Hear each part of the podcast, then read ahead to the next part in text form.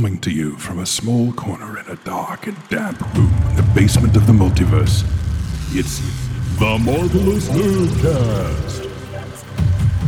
Sifting through the dust of the blip to examine everything about the MCU, Marvel Television, and almost anything else comics on film.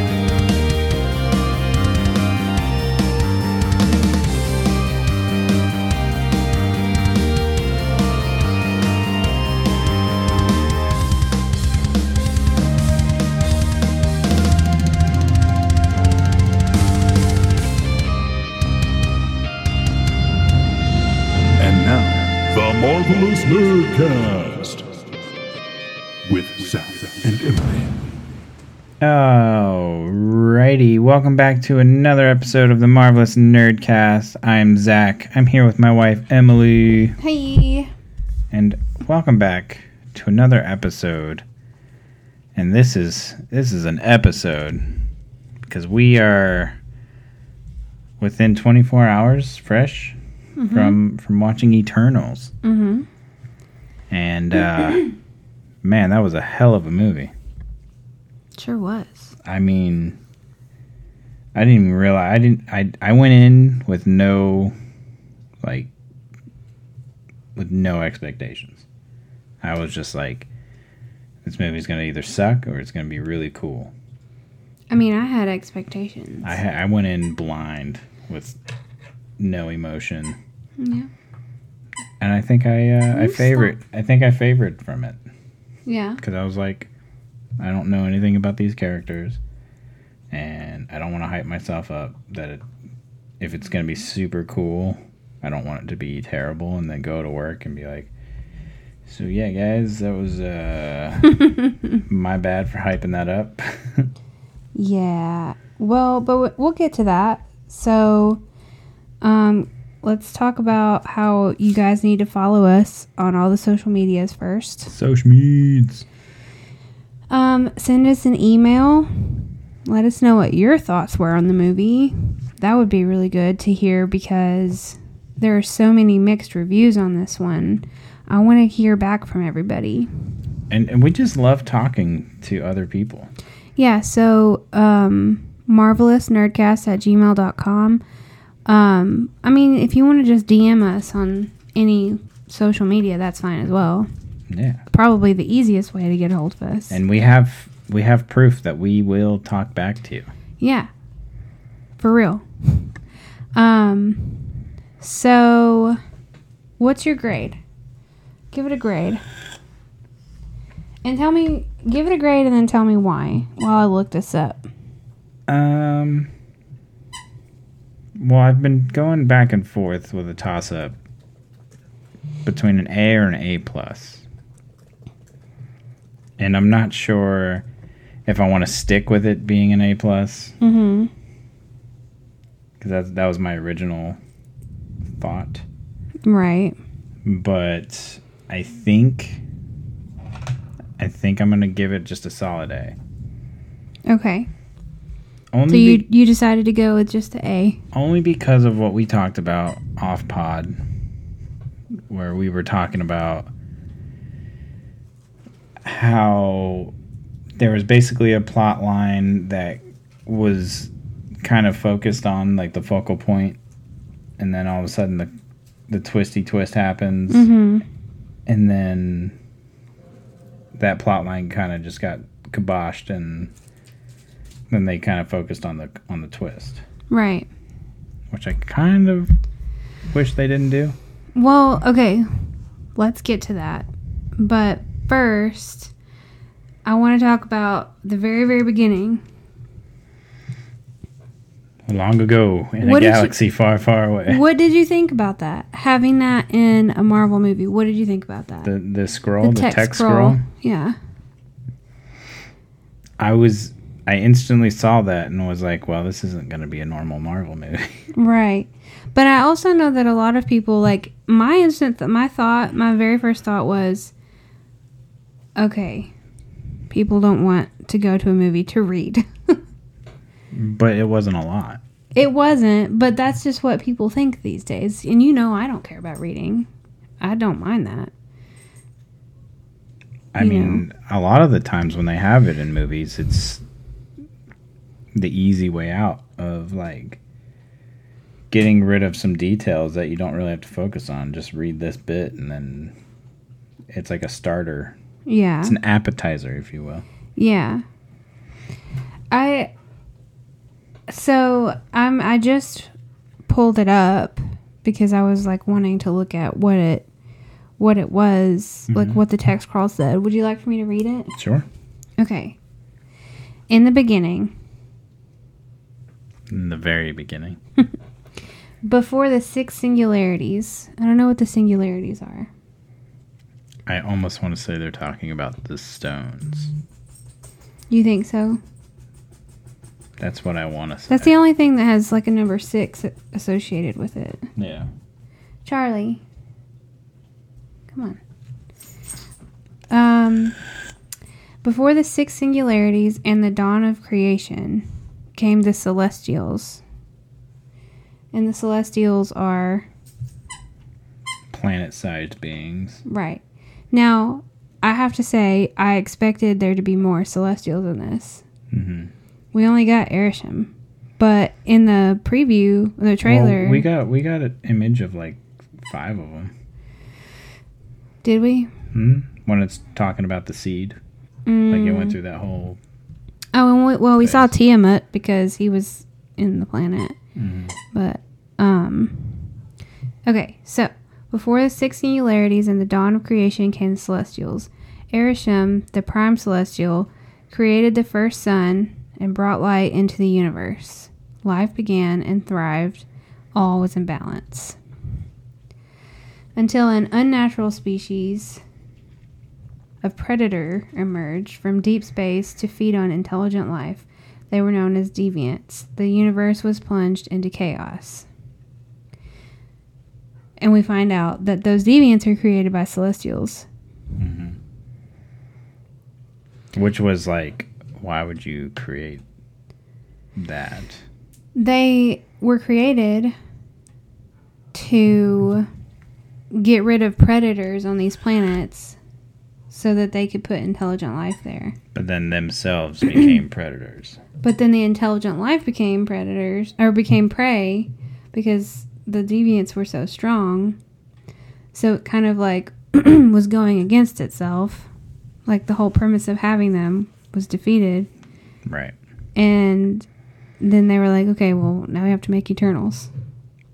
But they can't evolve. So we made them so they can't evolve so that this doesn't happen again. Essentially. Now here's here's where my my plus for my A plus goes away. Because they have the deviant, they have this like prime deviant, I guess, who mind you, these things haven't been there for 7,000 years. Mm-hmm. And then out of the blue, they start coming back. They were frozen. So they brought in climate change. They were like, hey, that's the perfect I mean, I get it. introduction. But you know, they kind of did that in Tomorrow War, but whatever. Okay. So, to restore the natural order, Arishem sent Eternals, immortal heroes from the planet Olympia, Quill. to eliminate the deviants. Eternals had unyielding faith in Arishem until one mission, led by the Prime Eternal, Ajak, changed everything. And I was kind of uh, disappointed that they took Ajak out like Immediately. immediately. So like, it was almost as if they made Salma Hayek the the lead Eternal, but mm-hmm. like it was almost as if they had her in that role just to add another big name to the movie. Yeah. Because it was like anybody could have done that. Um, They essentially had her throughout the entire movie. Mhm. She was just, I mean, yes, she ki- was killed, but she was throughout all of the flashbacks, which was the entire movie. Right. So we come in and we see them um, being introduced to humankind for the first time. That's like right after that. hmm And you see them like wake up and all that. And they're going down to Earth. I mean, the first fight scenes that you see were great. It was really cool, like where they were introducing all of their powers. Oh my gosh. It's where we see Gilgamesh, my my dude. Oh my god, yeah, his power was really cool. He just fucking gr- was having a fucking home run derby out there with his little gauntlet. you keep calling it a gauntlet, but I feel like it's not a gauntlet. It's just like it's just like a super punch.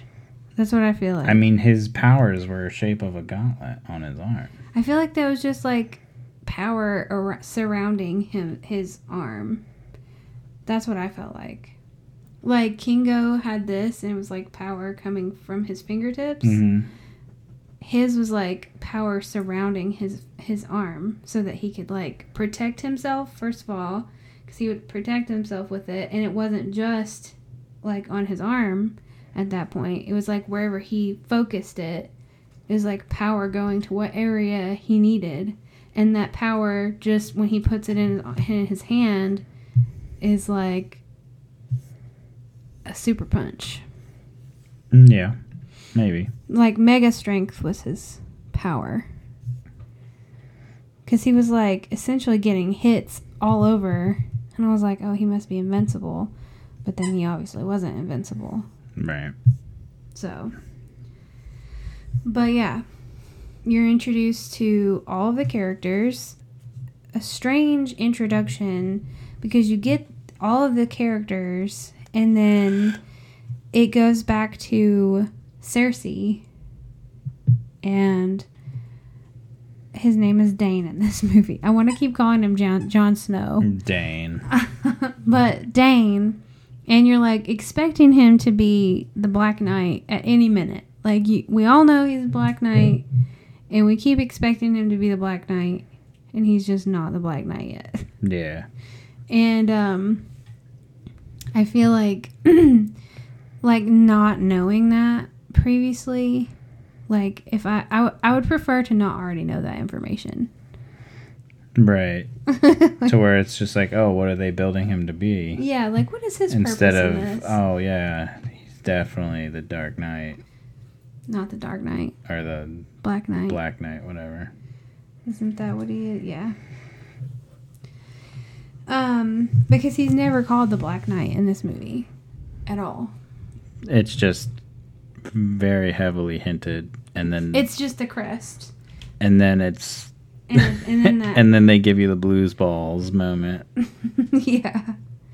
Um. the bluest of balls.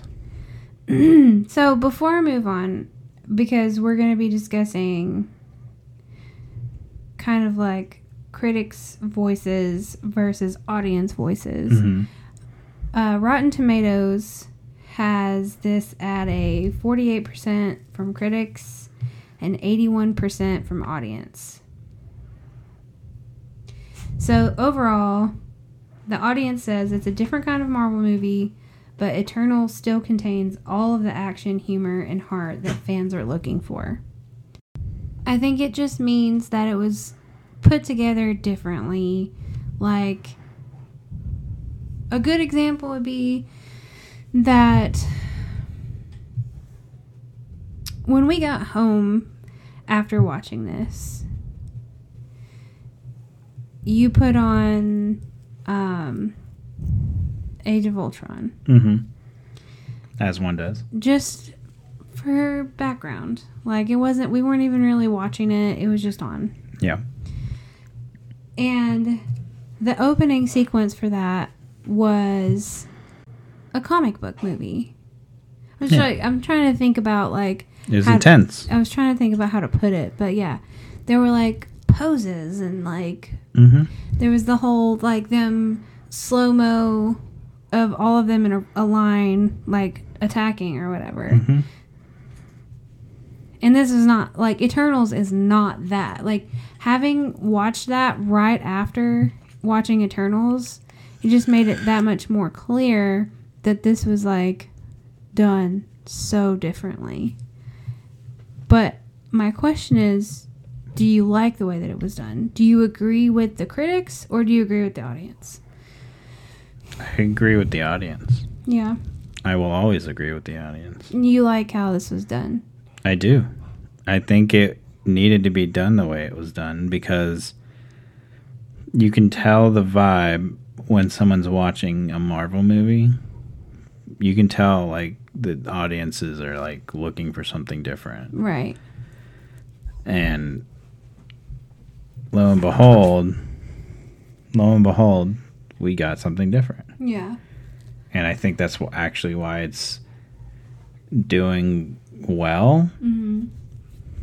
Um, not necessarily well as like a storyline, but it's doing well because of like the stylistic of it, like the cinematography and Right. And it was a beautiful movie. yeah, it was shot very well. Yeah.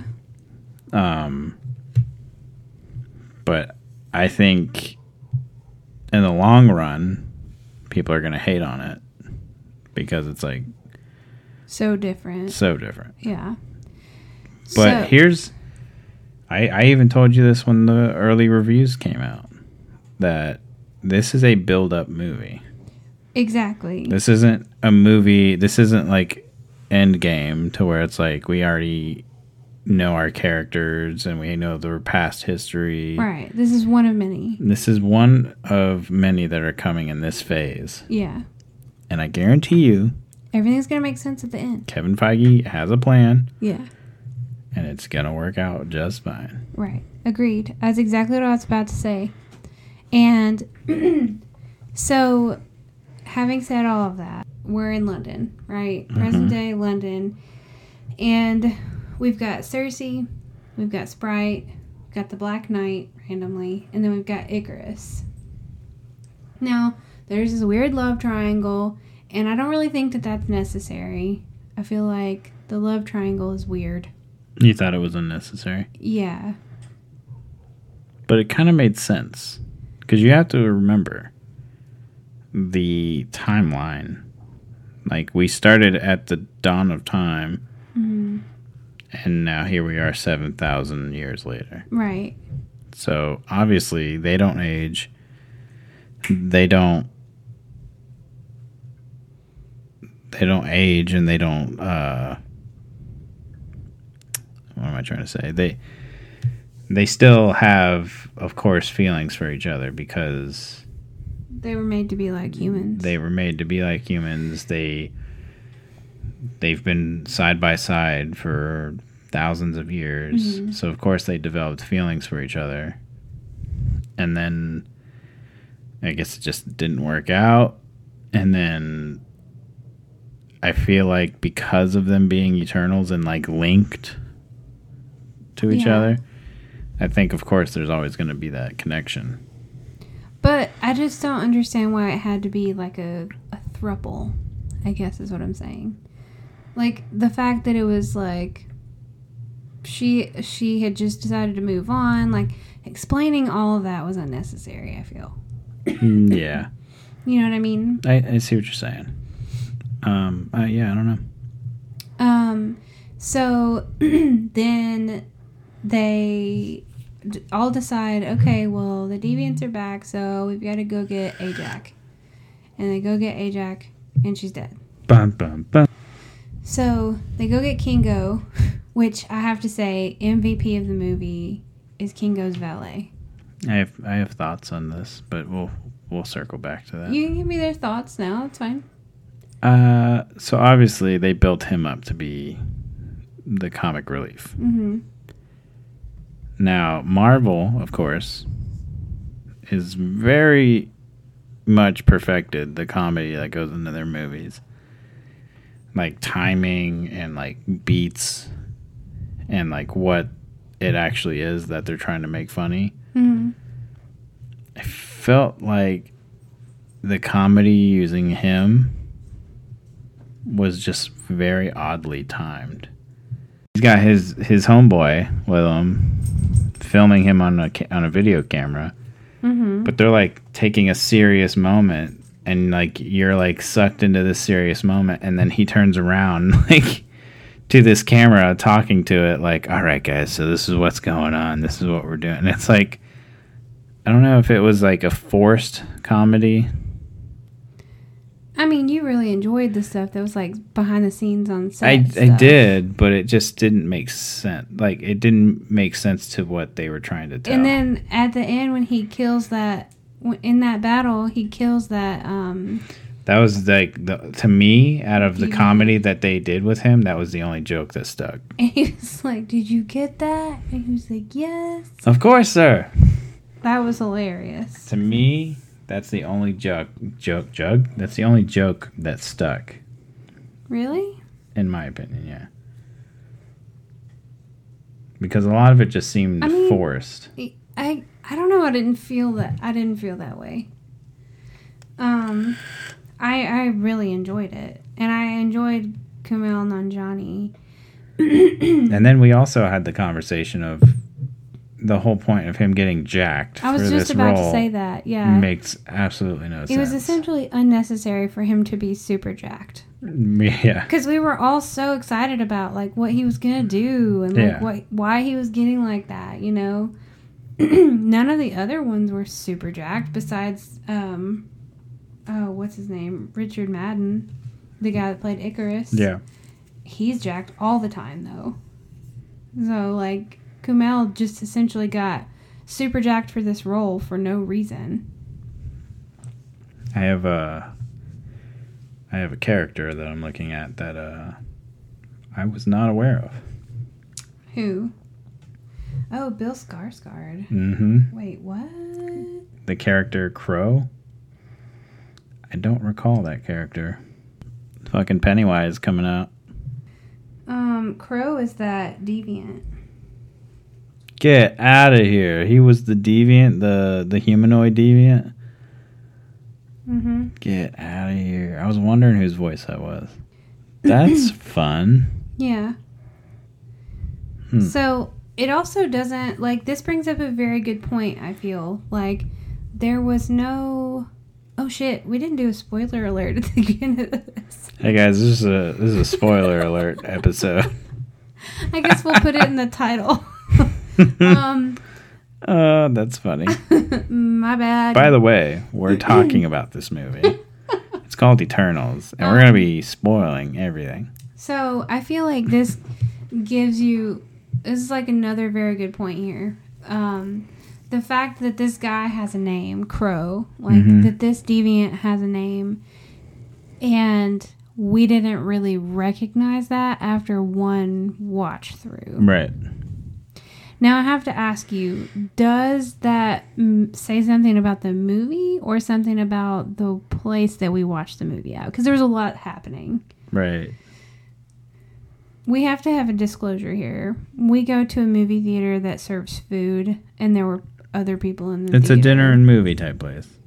There were other people in there, so people were being served things. There were people walking around, which I always thought would be way too distracting, but is not too bad. Yeah. But I'm wondering now if I'm missing things because we went there.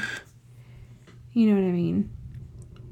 So, do you think it's a a movie issue, like a like a writing issue that we didn't recognize that that was his name? do I you think- honestly, I I honestly think it's one of those situations to where they shot more than they showed. Mm, So I feel like a lot of this stuff got cut out yeah. because it was probably gonna be a long ass fucking movie. Yeah. Um.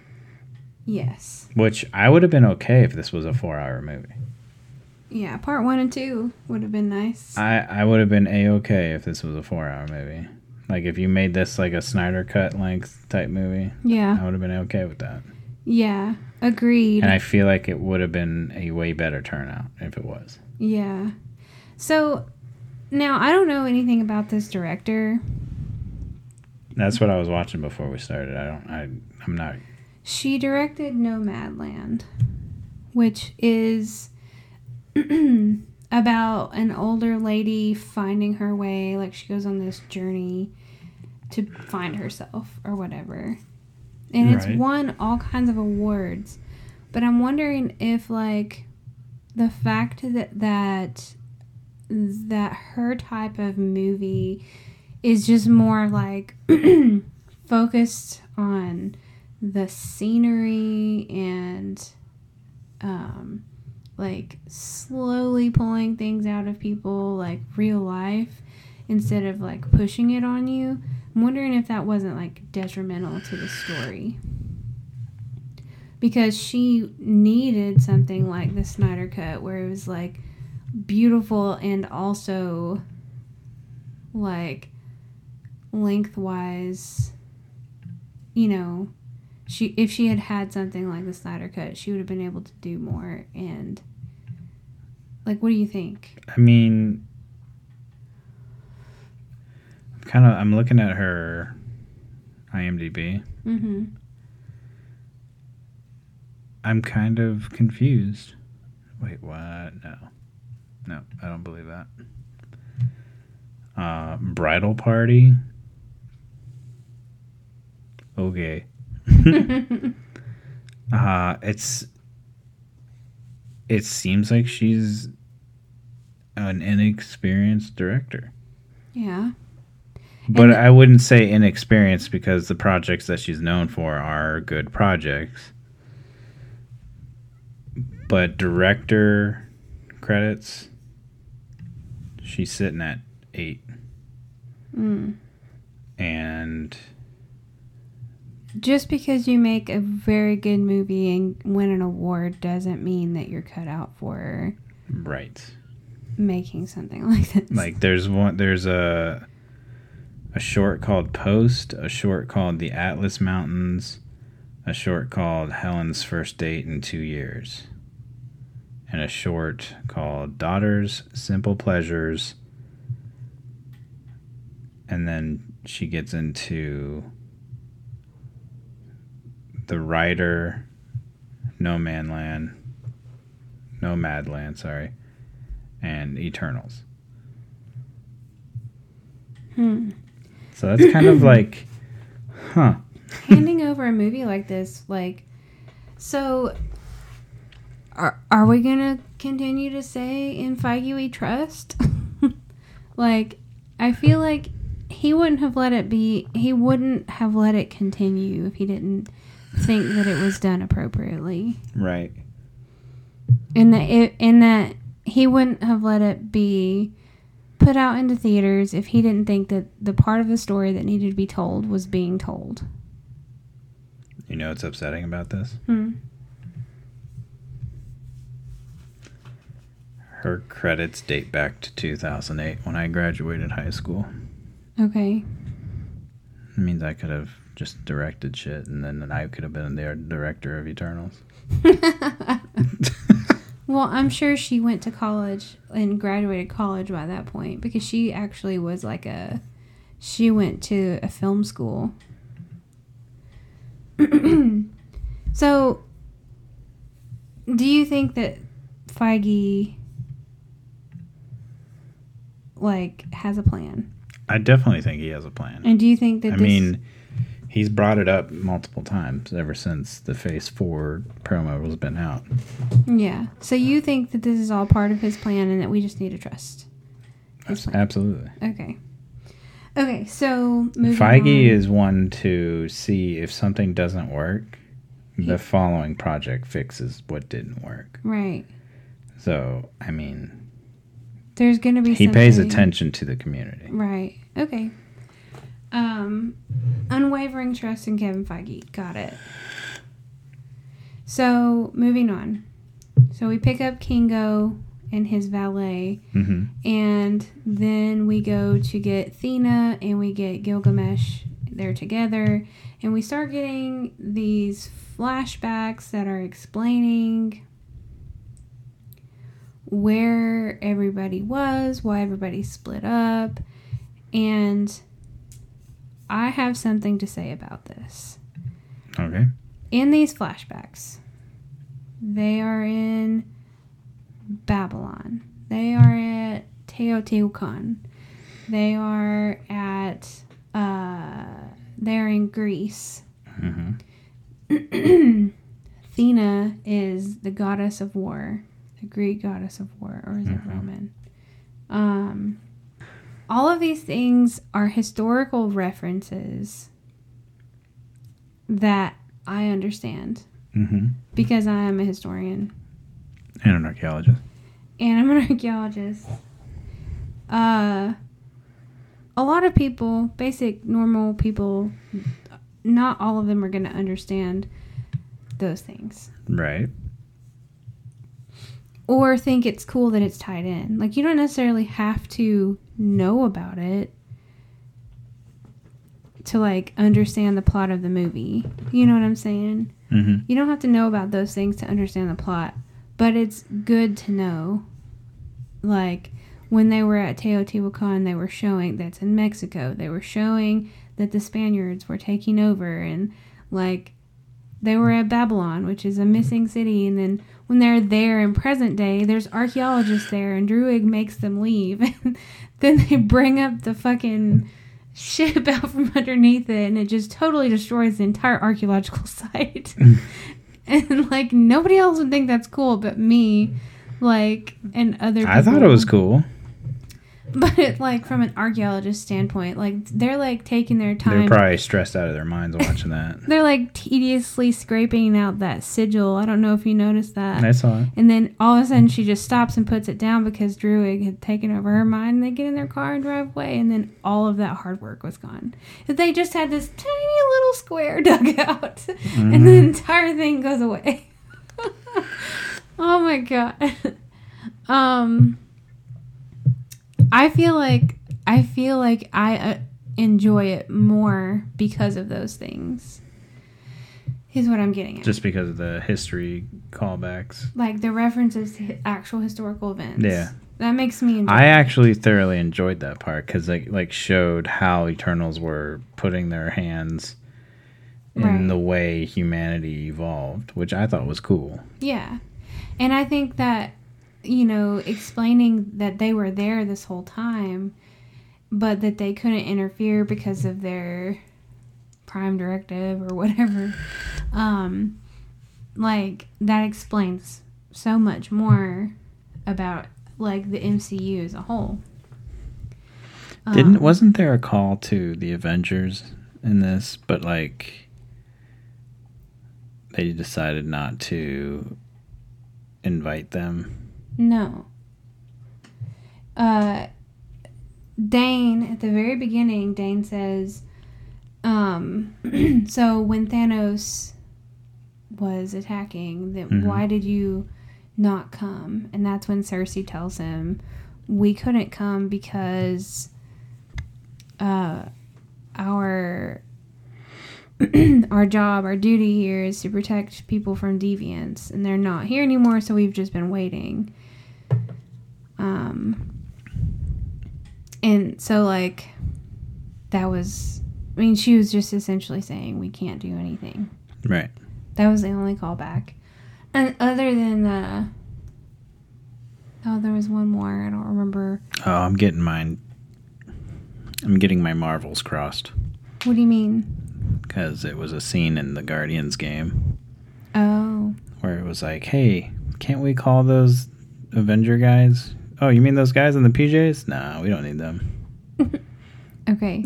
That's what I was thinking of. So, man, we're all over the place today. yeah. So, um, We're not very planned on this because uh, we, of course, just wanted to talk about Eternals. We didn't really plan this episode out. yeah. So here you get you, you get what you get. yeah. Um. So we have everybody together, right? They've went and they've got. Uh, they're back at Teotihuacan, which is present day Mexico area. Um. And Druig doesn't want to be a part of anything. They figured out that Ajax is dead, and they've gotten Athena has had her um, Mahd Wy'ry. Isn't that what they called it? But essentially, she's get, having memories come back from a previous time that they were on another planet that was uh, involved in an emergence. Right. So and what is an emergence? An emergence is when uh, a mommy uh, celestial and a daddy celestial create a baby celestial and put it inside of a planet with intelligent life, and it grows, and then it decides it's ready to come out, and so uh, It destroys the planet in doing so. yeah, about that. um, I have to say that I really enjoyed the uh, what is his name? Brian Tyree Henry as Phastos. Really, Yes. I really enjoyed him. Phastos was cool. I liked his character. Um, The fact that they made him like a gay character, hmm I thought made his character even better. yeah, it did, I don't and he know- had a. I don't know what it is that made it better, but it like I don't know. His like sense of like sarcasm Yeah, was way better. yeah, and and he had something to fight for because he has his family. Right. And Which so, I thought was interesting yeah, because clearly the son must have been like adopted or something. right. Because like I was thinking like what would happen if an eternal had a child? Would that person be like half human, half eternal? I mean, I don't think so. Okay, so I feel like here is a good point to discuss the whole situation. Okay, so when Ajax dies, she chooses Sersi to be to take her position, and Sersi learns that they the Eternals were created to protect intelligent life, so that the uh, Tiamut, which is the celestial growing inside the earth, um, can feed off of the intelligent life, like the Mhm. energy produced by intelligent life, humans. Um, and she's like, okay, well, that's not going to happen. We're not doing that. Mhm. and I feel like it's because she is she has something to live for. She loves Dane, and he's human. And um, then um, Phastos, obviously, also has his little family. And I feel like okay, so they talk about she goes and she sees um Arishem. And he says this is happening. And there's nothing that you can do. Like essentially this is what's going to happen. It has to happen for new galaxies to be created and for more life to exist. Mhm. it's the only thing that can happen. He was like, I created deviants to get rid of predators that are on these worlds, and then they evolved, so I had to create you guys to not evolve and also to get rid of the deviants so that this life can exist, so that we can feed off of it, so that we can continue the cycle. Right. So the Eternals are essentially AI. Right. Right? They're like like like sentient beings, like like cyborgs, like They're eventually they're essentially vision yeah. only created by a celestial in the something forge. Star Forge? Planet the the world forge. The World Forge. Mhm. Is that not where Stormbreaker was made? Mm. No? I don't because that's what I thought at first, Yeah. but I think the world forge is um like where they were forging planets. Mm. Okay. Well, so essentially everybody's having a crisis, an identity crisis, because they're like, uh, I don't know what this means for me personally. Sprite's very upset about it. She's like, okay, so this is why I can never grow up. Is it weird that I hated her character? Um, I don't think so. No, I don't I- think so. She was just always so snobby. Well, I mean, imagine being that age forever. I know, I get that. But and she's created as if she is a human. So, yeah, I would be pissed I- too. yeah. I guess, I don't know. Um, so Sersi and everybody they're trying to figure out what they can do to save the world and also allow Tiamut to live. Like some a way to get him out without destroying the earth. Right. long story short, they essentially can't do that. And he starts to come out sooner than they expected. Ikaris is fighting everybody because dun dun dun, he's actually a bad guy. Do do do do. He knew this whole time. Ajax had told them when they separated at Teotihuacan that that this was going to happen and And this is when the movie actually started getting good. because this is when everybody starts gearing up and like basically goes full gusto on their their abilities and yeah. and like shit starts hitting the fan.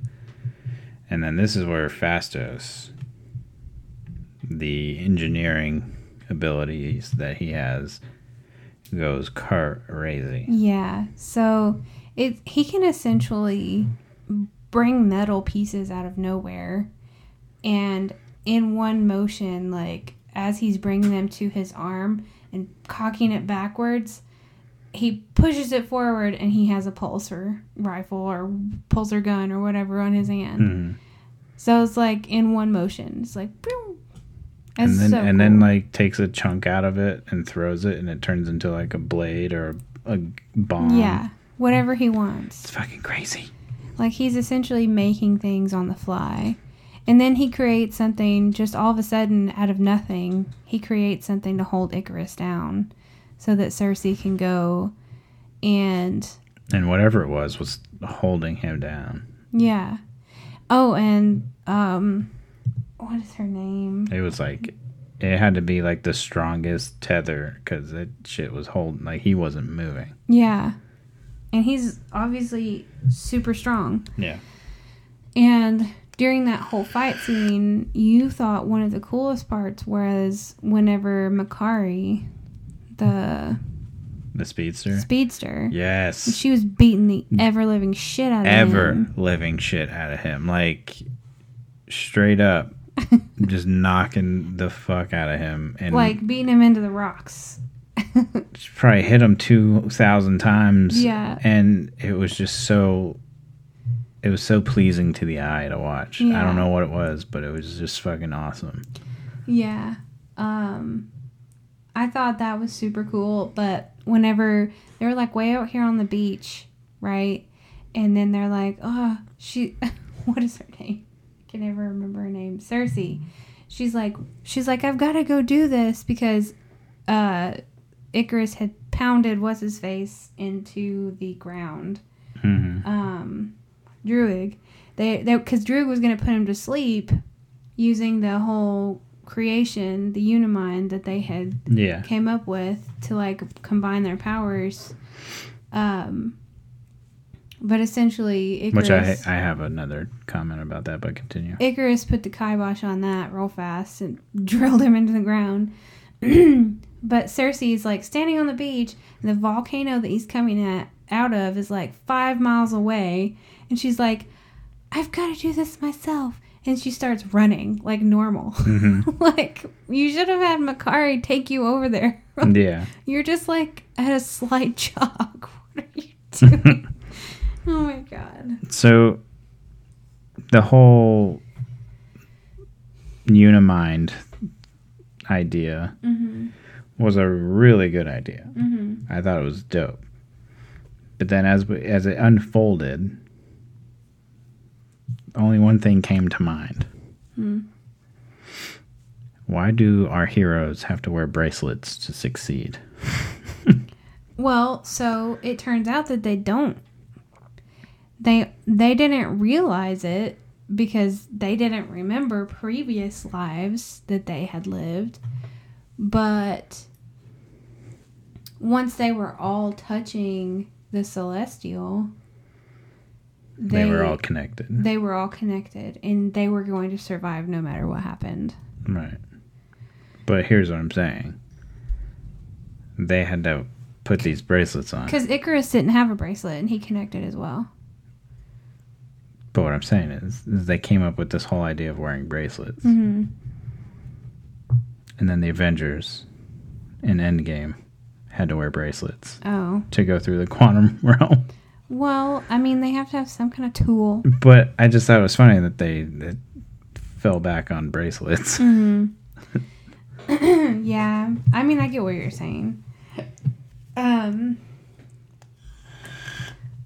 So she eventually trots on over there, Mhm. and Tiamut is starting to come out of the earth. Which His was fucking- such a cool sequence. His fucking fingertip comes you thought up. it was his head. I was like, is that his head? And you're like, that's his finger. I was like, oh my god. He's freaking huge. That is his hand. And then his head was sticking out, Mhm. but it was like mega far away It was, like, from. Thousands of miles away. yeah. And I- Mhm. that made me that made me think about you know how I am about I'm a stickler for like the physics of it. If the physics take me out of it, I'm like, nah. Did this in Godzilla, remember? Mhm. I was like, they can't fucking stand on that boat. that boat, they are infinitely bigger when they're in Tokyo. Like, Yeah. the size doesn't make sense. One of them can't be Mhm. standing on the bottom of the ocean. The ocean is real fucking long. I mean, really fucking deep. Um, it kind of took me out of it when I was like, okay, if that's his fingertip coming up out of the ocean, and nowhere is a celestial head, I was like, there's no fucking way an entire celestial fits inside of the earth. No way. I think it was like an instantaneous thing. What do you mean? Like, I think it's that seed, I think was the seed until it had its max energy. And then once it had its max energy, I think it then, like, is m- molded by energy to become the celestial being. So it is I don't think it's like growing inside. I think it's that. And then once it gets the energy, it just expands. All, at- all at once. okay, but if it span if it expanded all at once, then his entire body would would still be in the earth right now. Correct. That is a correct statement. He is frozen in the center of the earth right now. But there's molten lava in there, so all of his body that's inside the core of the earth is not marble anymore. So there's like a giant part of him that's like molten and the rest of him is like going through the earth. So like are his feet sticking out of the other side of the earth? Maybe. You know what I'm saying? They didn't show that part, but maybe. So this also leads to more questions, right? So his hand is there with his head, you know, however far away from that. Are they going to discuss this in Avengers? They have to. There's if they avoid that, I'm so upset. Or like in the next, I don't know, next season of Loki, are they going to be like, so a celestial was supposed to be born Mhm. and it wasn't, and this is going to create a ripple effect? Like, Yeah. is Kang going to be like, well, that fucks up the timeline? Is this, does this mean that our timeline, that the sacred timeline, was this supposed to happen in that sacred timeline in that loop that we were in? Did this happen before in the loop? Or when loki fucked everything up did this is this a new version of the timeline? Is this a variant? Is this whole Oh thing god, you're going like- down the wormhole. so many questions. Somebody stop her. I can't. Stop. um, so, um, yeah. Now I really can't stop. My brain is like racing. So, everybody wins, right? Everybody goes back to where they're going. Thena, Druig, and there's another one that get on the the domo and they fly off into space to find other Eternals. Mhm. Um, we've got Sprite, who's turned into a human, so she can grow up, have children. And then, um, oh well, gosh, Kingo goes back to where he was at. I'm assuming, and uh, Ikaris flies off into the sun because Icarus is. he- Did that kill him? Do you think? I think so. Um, because Sprite had said that he would Icarus flew too close to the sun. It was like that's that um That story. that story. I can't remember what culture it's from, but yeah, I want to say it's uh, Egyptian. Icarus. Oh, you might be right, or Greek. I think it might be Greek. Because he builds feathers to fly and he flies too close to the sun Mm-hmm. and it melts. So he just flew straight into the sun, and for some reason, I feel like it probably didn't do anything to him.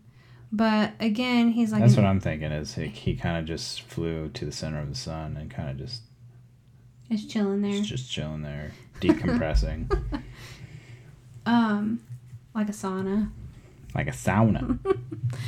Um, and then um, Sersi is back with Jon Snow, Dane. Dane. He says, "I love you, Sersi," and I Before thought, before we dive into this, because are you gonna go into the end credit scene? yes. Yeah. Before we dive into that, Well, I was gonna say that one part about her getting taken away. Ah. yes. What? Oh, he says, "I love you, Sersi," and I looked at you and I said, "I never thought I would hear Jon Snow say that to Cersei." Yeah. yeah. Um, and then essentially he's like trying to tell her about his pat his family's history, and then she gets taken away by Arishem, who is going to read their memories to see if humans are worth saving, hmm. and then he'll be back for judgment. Right. Dun dun dun. Dun, dun, dun. Which I kind of hope we see him come back and try to destroy the planet Yeah. because I think that'd be dope. Um, but yeah, and that's essentially where it ends Yeah. Until until we go back to the ship. yeah. What were you gonna say? Is this what you were gonna talk about? Yeah. Okay. Until we go back to the ship. And They're trying to find other Eternals. they're yeah.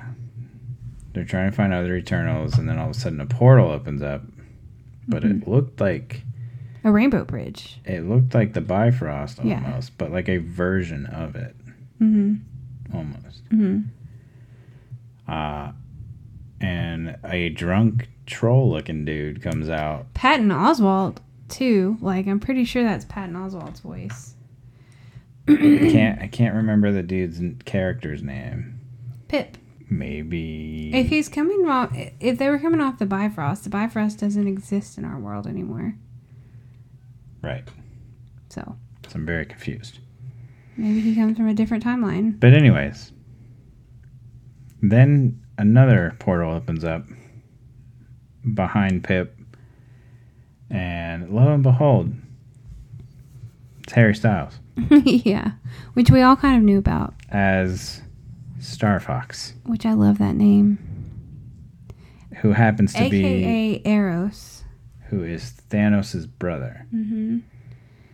And I had lots of questions about this. Because nothing makes sense in the Marvel world. Eros is an Eternal. He said he was the brother of Thanos. Thanos was. They were both princes of Titan. Their father is a celestial. Mm-hmm. Now, Ego, a celestial. Mm-hmm. His, but a different kind of celestial. Mm-hmm. His son is Peter Quill. Quill is not an AI. No. He's a, a human. Uh now if they are actually Eternals, then they are AIs. Quill is not an Eternal. Right.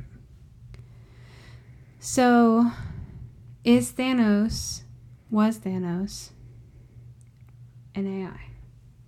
So you're gonna go down the wormhole again. I mean, and also, if they're both from Titan, because like I heard Harry Styles was going to be in it, and that he was going to be Star Fox, aka Eros, aka Thanos' brother, and I thought, okay, is he purp? Is he giant and purple? like, how does that work? Like before I saw the movie, and I saw the movie, and he's normal. And I was like, wait a second. Maybe he can change form. I don't know. Have you looked up Star Fox? I mean, I looked up after we got done watching it, and uh, it from what I saw, it said the first thing that comes up says Eternal's first post credit scene explained. What's a Star Fox? it's a Star Fox. What's a singular Star Fox? Who in the world is Eros? Introduced in the 1973 comic The Invincible Iron Man, number 55. Of course, go Iron Man. Shout out. Um, he's from Titan. Um, he's really Thanos' brother, like blood related, born to the Eternals Sui-San and A'lars, the son of Kronos, one of the first Eternals on Earth, giving Eros a prestigious lineage. Eternals typically can't have children, but the Titans spent a long time tinkering with genetic engineering to make it possible. They all seemed well and good until Thanos was born with what they called deviant syndrome, uh, which gave him a hulking body and a predisposition for violence.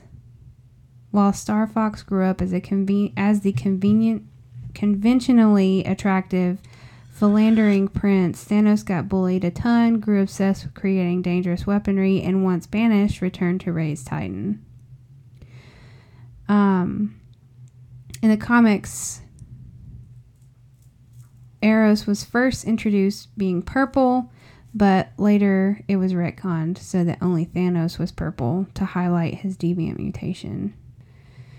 I mean, okay, so Thanos had a deviant gene, which means that That he makes way more sense on why he was purple. and gigantic and weird looking. So, yeah. We have a new character coming into the fold here.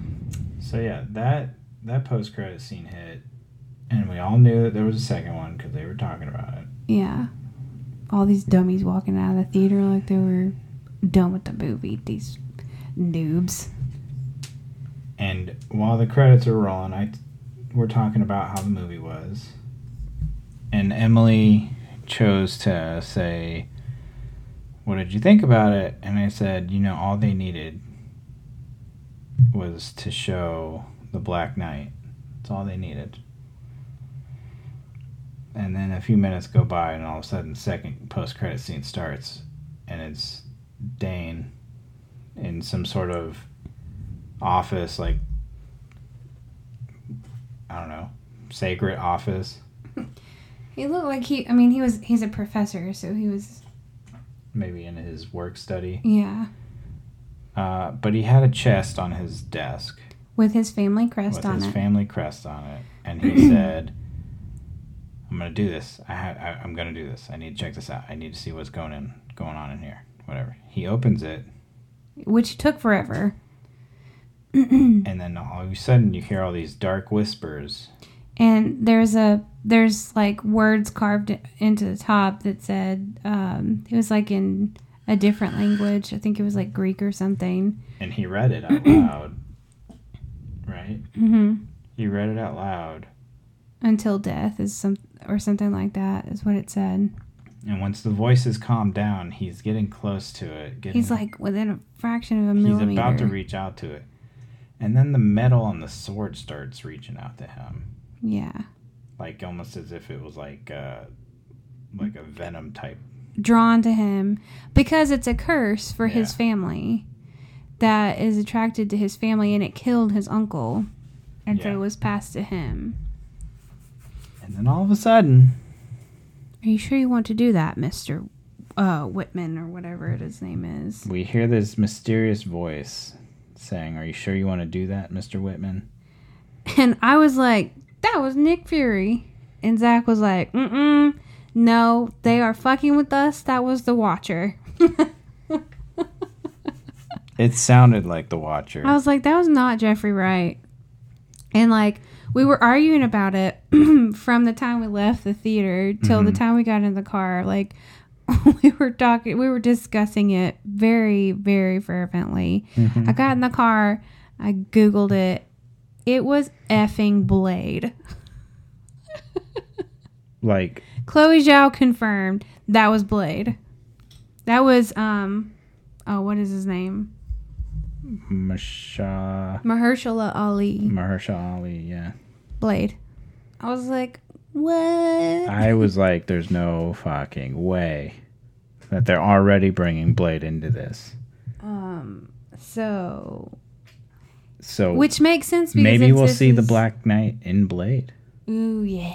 Oh God! But, but it makes sense that they Oh, have how that. good would that be? It makes sense that they have that because, um, Blade is a vampire, and this is a curse on him, and like, it just kind of all goes to the darker side of things, which is very exciting to get into. Yeah. That along with the trailer for um um Morbius, Which I still need to watch. Which I you still need to yet. watch. I'm, I'm a terrible person. um which has all kinds of MCU tie-ins. I mean, I am all nipply. and I feel like I feel like the post-credit scene both of them were almost they almost gave us more information than the entire movie for anything moving forward. Oh my God. Like you can easily tie Eternals like the movie Eternals. You can tie that into other things moving forward, no problem. Obviously. Hmm. But the two end credit scenes, those things are like pushing everything forward very I'm quickly. excited. I'm excited to see what Ravi and Cameron think of it. Yeah, for sure. That's what I'm excited about. yeah. Want to know, raved? Want to know? Hit me up. Um, but yeah, But that's that's Eternals. I think that it was good. Oh, I didn't give my grade. What's your grade, babe? Uh, after marinating on it, I'm gonna say A minus. An A minus, huh? Yeah, Okay, A- after marinating, that's what I think. that's fair. Do you have an MVP of the movie? My MVP. I know who yours is. Who? The the video recording guy. Oh, his valet. Yeah, he was funny. but uh, I think my MVP is uh, hmm. Actually, I really, I'd, I'd have to say Gilgamesh. yeah. Have to. I say that I say he's the MVP of the movie because he was funny. He gave that comic relief, but honestly, I freaking love Kit Harington, and he did. It was so good to see him Yeah. in something outside of Game of Thrones. He's going to be very good for this role, and also seeing Richard Madden as a bad guy was chef's kiss. Yeah. Yeah. Cuz he was like in Game of Thrones, he was like a goody two shoes, always trying to do the best for his family. And in this, he was fucking bad. Also also trying to just uphold what he was supposed to do, but not it was, he couldn't rip himself away from that like everybody else could to do what was right. What what role did he play in Game of Thrones? Richard Madden? Robb Stark. Yeah. Hmm. Robb Stark is the oldest brother. Right. So, but I, I really enjoyed seeing both of them, but I'm glad that Kit Harington will be back and Richard probably won't be. I'm very happy about that. You never know. So, I hope you guys enjoyed us discussing this. Please let us know your thoughts on the movie. If you have overall thoughts that differ from ours, we want to hear them. Please make sure you send us a DM or email. Yeah, I mean, uh, sorry that this episode was a little unplanned. Uh, we just wanted to make sure we got it out into the ether just because of how big of a move this movie is. Um, but yeah, we'll uh, we'll be posting uh, another episode on Wednesday, talking about the Guardians of the Galaxy game and my overall thoughts and review. Which, uh, low key, I am loving the shit out of this game. Yep. Absolutely tootly. Um, but yeah, that's all I got. Do you have any closing thoughts here? Um, no. Damn it. I love you, Sersi. Uh, I mean, I mean, all we gotta say is Gilgamesh bitch slapped a, a fucking deviant. Yeah, I feel like we need to go back to that for a second. We didn't put enough emphasis on that. he was fighting it in Babylon. He did like an upper uppercut, and then it tried to get back up, and he just went, "Bitch, get down!" Smacked the shit out of it. He like open handed it too. I, I really hope somebody makes a gif of that so I can use it to as like a bitch slap gif. Bitch, slap that monster. But that's it, guys. That's all we got for this week, or I guess for this episode. Uh, hope to hear from you guys. Please email us at marvelousnerdcast at gmail.com and hit us up. Hit us up on the DMs too, on Instagram Facebook and, and TikTok at Marvelous Nerdcast. Um, but yeah, that's all we got for you guys. I hope you have a great rest of your day. Bye. Bye.